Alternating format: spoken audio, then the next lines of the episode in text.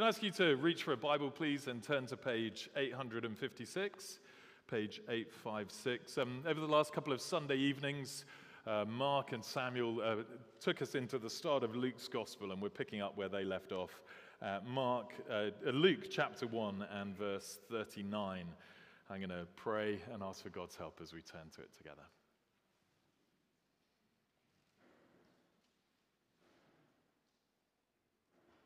Mary said, My soul magnifies the Lord, my spirit rejoices in God, my Savior.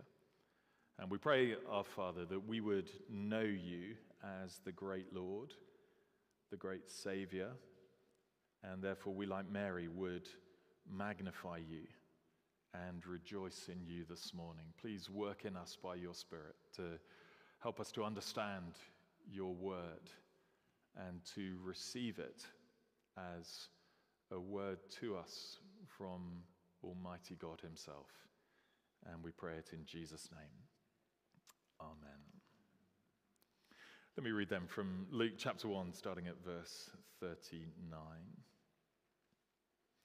In those days, Mary arose and went with haste into the hill country to a town in Judah. And she entered the house of Zechariah and greeted Elizabeth. And when Elizabeth heard the greeting of Mary, the baby leaped in her womb. And Elizabeth was filled with the Holy Spirit, and she exclaimed with a loud cry, Blessed are you among women, and blessed is the fruit of your womb.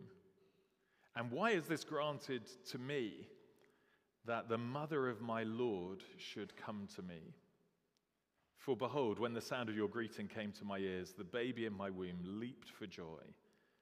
And blessed is she who believed that there would be a fulfillment of what was spoken to her from the Lord.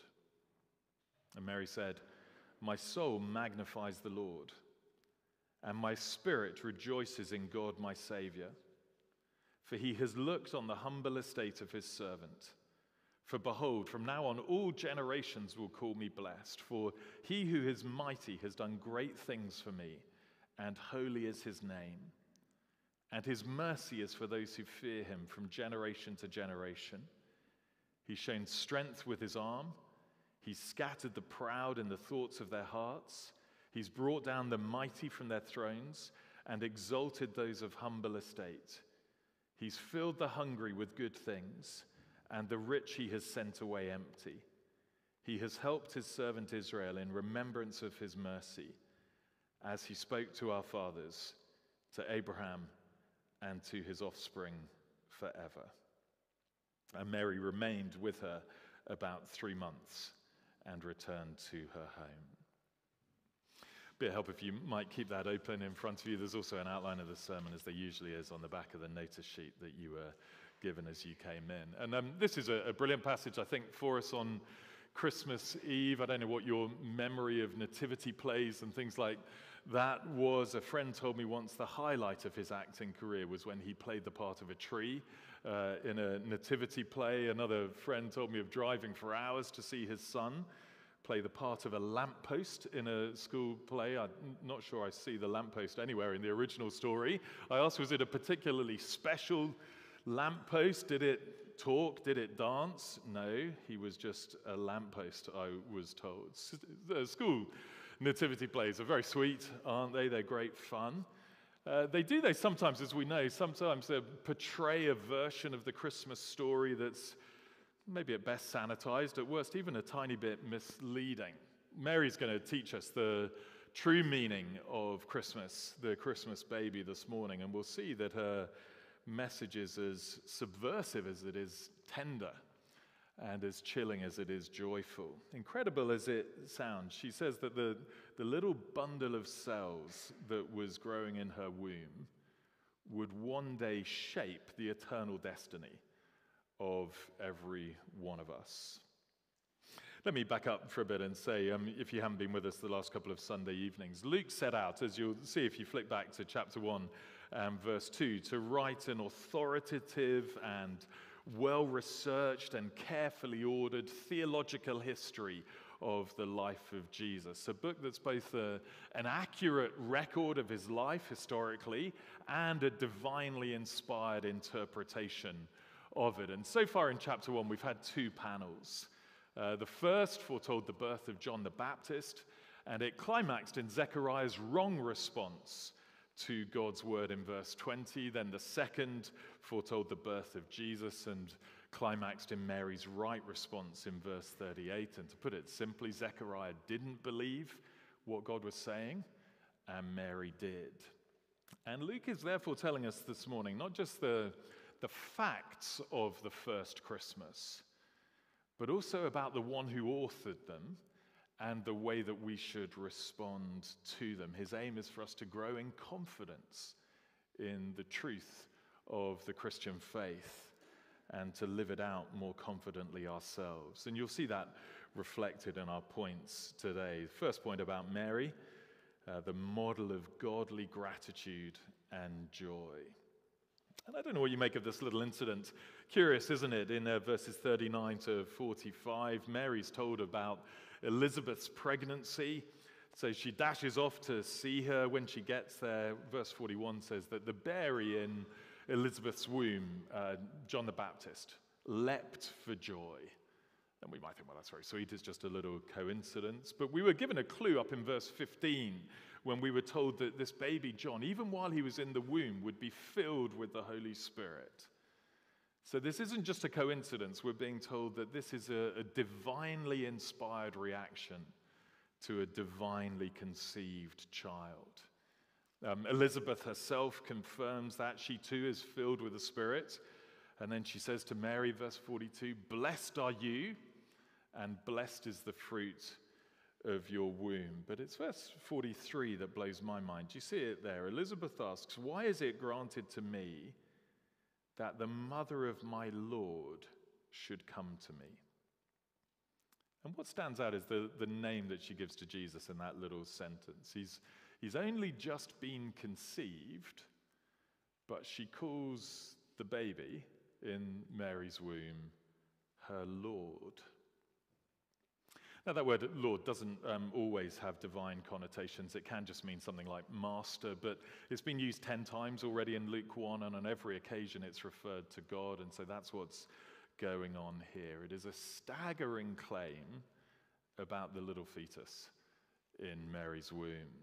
Uh, we were tidying something away recently. I was trying to stuff an enormous duvet into a tiny bag. And at first I thought there's no way it's going to fit in. But you know, as all of the air comes out, eventually it squeezes into this little sack. We're being told somehow the, the Lord, the one who's the creator of everything, the eternal Son, condescended to be, to be crumpled down so much that he could fit into a package, initially the, the size of a peppercorn, and then grow and then grow and then grow some more. So the, the infinite mind that conceived the plan of salvation, the, the mighty hands that flung stars into space, the, the radiant eyes that searched the thoughts of every human heart, all of it compressed, crumpled down into a womb.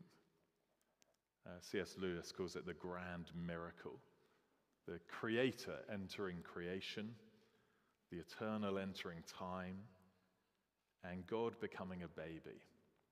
It's a mystery, it's a miracle, it is a marvel all at the same time. And here in Luke 1, it's an occasion for humility and joy.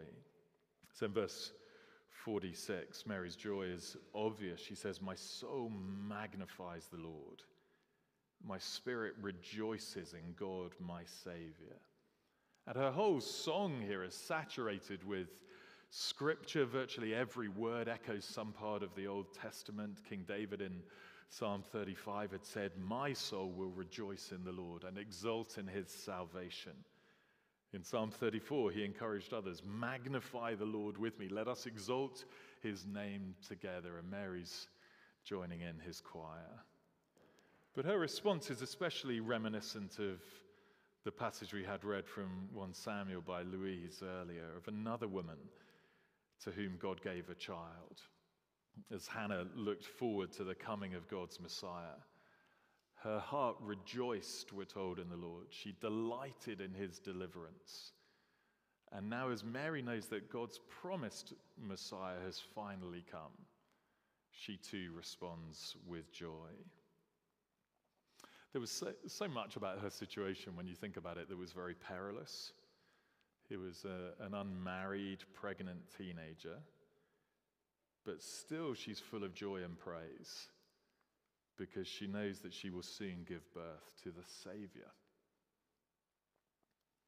The shepherds will respond in the same way. They're told good news of great joy for all people. They go home glorifying and praising God.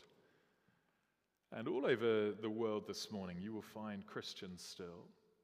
And whether they're on holiday and sunning it up in the Galapagos Islands, if that's what's, if it's sunny at this time of year over there, or they're living in terrible conflict in Gaza, or they're living in pain and emotional turmoil in Glasgow, you will find that Christians this morning and tomorrow around the world are rejoicing with a joy that is unshakable because of who Jesus is and what he came to do. Notice too that Mary's response is humble. The Lord, she says, has looked on the humble estate of my of his servant. You can't imagine Mary ever standing on ceremony um, she'd never launch her own clothing line or try and appear on the cover of a magazine. There'd be no, well, I'm the mother of the Lord, don't you? No, she just, you can imagine the horror she would feel if people bowed humbly before her or got down on their knees before her. She knows that she's blessed to be entrusted with this enormous privilege of giving birth to the Son of the Most High. But she knows that there's nothing very special about her, so there's no self exaltation, there's just humble reverence towards God. Verse 49 He who is mighty has done great things for me. Holy is her name. So Mary knows her God. She knows that He's mighty, like He revealed in the Exodus. She knows that He's holy, like He revealed to Isaiah and she knows that his mercy is for those who fear him. So here we see is a woman who's been, young woman who's been devoting herself to the knowledge of God. She's steeped in the scriptures, but it's not just head knowledge. Here is a, a personal and heartfelt response. You see it in verse 46 My soul magnifies the Lord, my spirit rejoices in God my Savior, because the truths that she knows about God have prompted her to respond in this joyful, humble, reverent, personal praise and thanksgiving for who he is. There's nothing that suggests that Mary was herself without sin, but she's been presented to us as a, as a model, a humble sinner who rejoices in God, her Savior. So we have to hold Mary in her proper place. She knew great blessing, but she would want us to know that there is an even greater blessing than she was enjoying. Why don't you just um, flick ahead with me, please, to page 870, Luke chapter 11. There's a little verse here that uh, I think will take our breath away when we compare it with what we've just been thinking about. So, Luke chapter 11, page 870, and verse 27. Jesus is teaching the crowds, and a woman cries out, Blessed is the womb that bore you and the breasts at which you were nursed. And we think, well, yes. But look at Jesus' reply Blessed rather are those who hear the word of God and obey it. So, if we'd been um, able to interview Mary in her old age, uh, it would have been wonderful, wouldn't it? We could have asked her to tell us all of her memories of Jesus' childhood, and like any mum, she'd have had many. Wouldn't it be great if she could have whipped out her phone and showed us all the pictures and all of the videos that she'd taken when he was a little boy? To know the, the Son of God that intimately was a unique privilege and blessing. But if we'd asked her, what was your greatest blessing? She wouldn't have talked about God crumpling himself into her womb. She would have talked about the blessings that poured into her life when her son later died on the cross for her and for her salvation. Should talk about the daily blessing of hearing and obeying God's word.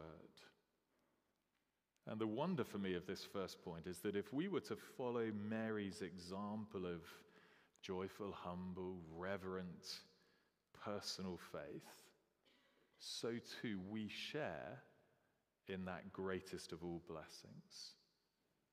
We can eat our Christmas lunch on our own or with others and know that our sins have been forgiven, to know that we've been adopted into God's family, to know that we've been given eternal peace and security and hope in Christ.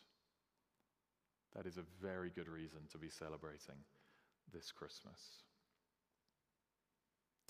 But we need to move on from Mary's example to her God. It's our second major heading God, the mighty, merciful, and faithful Lord. Because in verse 50, the tone changes a little bit. Mary stops speaking about her own experience of God and she starts speaking directly about what he is like. Uh, Here's a slightly gratuitous story for Christmas. Um, told of a, a, child in an art class at school. The teacher came over, asked what she was drawing. She said, I'm drawing God. And the, the teacher said, Well, you, you can't because nobody knows what God looks like. To which the little girl replied, Well, they will when I've finished because now it will be revealed. Many think they know what God is like. I wonder what picture you have of him and how it compares to the three adjectives that summarize, I've put on the sheet, what Mary says about his true identity. First, you may not have thought you'd hear this uh, on Christmas Eve, but he's mighty because he scatters the proud. Verse 51 He's shown strength with his arm. He scattered the proud in the thoughts of their hearts. He's brought down the mighty from their thrones and exalted those of humble estate. He's filled the hungry with good things, and the rich he's sent away empty. Um, the verbs are all in the past tense. You can call them a, a prophetic past, I think, because although they refer to something that will only happen in the future when Jesus comes again, it's so certain that it's going to happen that he puts it in the, in the past, like it's already done.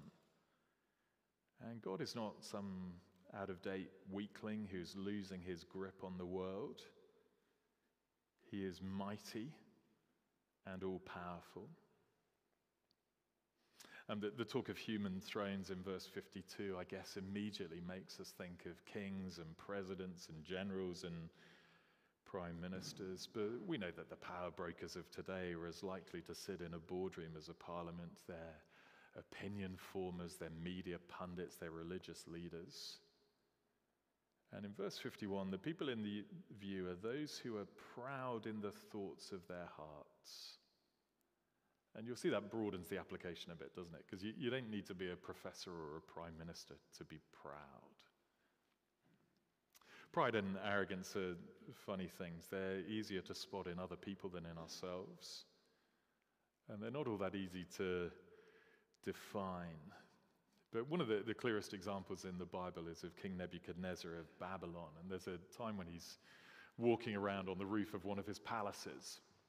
And he says to himself, as much as anyone else, as far as we can tell, Is not this the great Babylon that I have built as the royal residence by my mighty power and for the glory of my majesty? I suppose the equivalent would be someone in St. Andrews as they're enjoying their Christmas lunch. Look at my wonderful family and my lovely children and my beautiful home and my great career and my fine reputation that I have built for myself. And maybe pride is a particular danger of the successful. Because money and, and social status can feed that sense of security and independence that makes us feel like we don't need God. But arrogance, we know, is definitely not the sole possession of the wealthy and successful. You can find it on a housing scheme in a schoolyard as much as in a five star hotel in a Savile Row suit. The essence is what am I doing with God's Son, Jesus? How am I responding to his right to rule my life? Am I resisting it proudly or am I surrendering to it? It isn't a side of the Christmas story we often think about, but it is staggering as that tiny one in Mary's womb would grow up to be the judge of all of the living and the dead, and he will scatter the proud. Which is why I'm so grateful at Christmas that Mary didn't stop there. She knows that God isn't just the God of sovereign might, but also of tender mercy, and that He loves to exalt the humble. It's our second little subheading there. You'll see it in verse 50. His mercy extends to those who fear Him from generation to generation. In verse 52, the Lord has exalted those of humble estate. In verse 53, he has filled the hungry with good things. Uh, when Mary speaks of the humble, she's not, it's not a social description of people from a humble background, but a, a spiritual description of those who are humble before God, just like Mary herself up in verse 48. Uh, the same is true of the hungry in verse 53. Um, Psalm 107 de- describe the hungry and thirsty as those who cry to the Lord in complete dependence upon Him. And then in His mercy, they're redeemed and filled. And the point is that it doesn't matter what kind of social background I come from, if I cry to the Lord in repentance and faith, then in mercy, the Lord will delight to reach down to me and to exalt me forevermore. It's a truth about God that is the only source of real and lasting security in life. We sometimes sing that hymn on Christ, the solid rock I stand. All other ground is sinking sand. The only source of real joy in life. We sing, Joy to the world, the Lord is come. Joy to the world, the Savior reigns. It's the only source of real peace. The angel sang, Glory to God in the highest, and peace to those upon whom his favor rests. And I was thinking about how wonderfully inclusive and generous and gracious this is. Because you know, the, the, the, best exam marks in life always go to the, the most intelligent, uh, the most lavish presents go to the most wealthy, the top honors and esteem go to the most successful and worthy. But our merciful Lord is pleased to pour out his love and grace upon even the least deserving. Doesn't matter how much money we've got, it doesn't matter how many degrees we've got, it doesn't matter how successful we've been, how much of a handle we've got on life at the moment. You could be a complete moral, social, and spiritual outcast. But if I turn back to Him, well, then you will know the eternal tenderness of His love. That is an incredible thing. One final thought as we close God is mighty, He's merciful, and He's faithful. Just at the end of Mary's song, verse 54, He's helped His servant Israel in remembrance of His mercy as He spoke to our fathers, to Abraham, and to his offspring forever. And this ultimately is the, the bedrock of Mary's confidence. How could she have so much certainty in her song about the ultimate victory of God, the ultimate vindication of his people. And I take it's because as she looked at the bump in Elizabeth's tummy and as she thought about the, the baby growing in her own, she was reminded that when God says he's going to do something, he always does it, and that not one of his promises ever falls to the ground. If Elizabeth's pregnancy had been unlikely because of her age, Mary's had been impossible.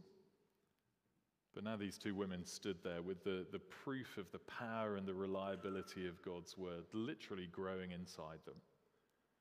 And they could be sure that he will certainly fulfill all of his other promises as well. And the whole aim of Luke is to give his readers ever greater certainty about the good news of Jesus. That the Christmas story, the gospel, is not some myth or fireside tale we pass on to our children because we, we get sentimental and nostalgic at Christmas. We watch Home Alone and then we talk about Jesus. It's just objective fact. We just have to look at history, at the person of Jesus himself, at the salvation he won as he died on the cross, supremely at his own resurrection. And we're reminded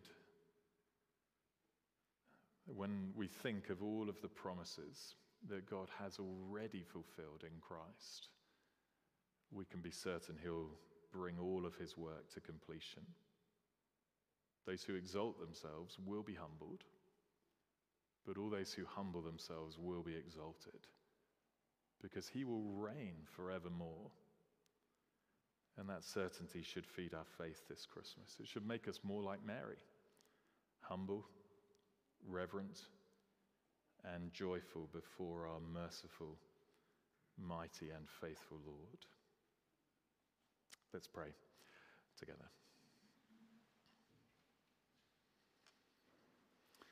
My soul magnifies the Lord. My spirit rejoices in God, my Saviour. His mercy is for those who fear him from generation to generation.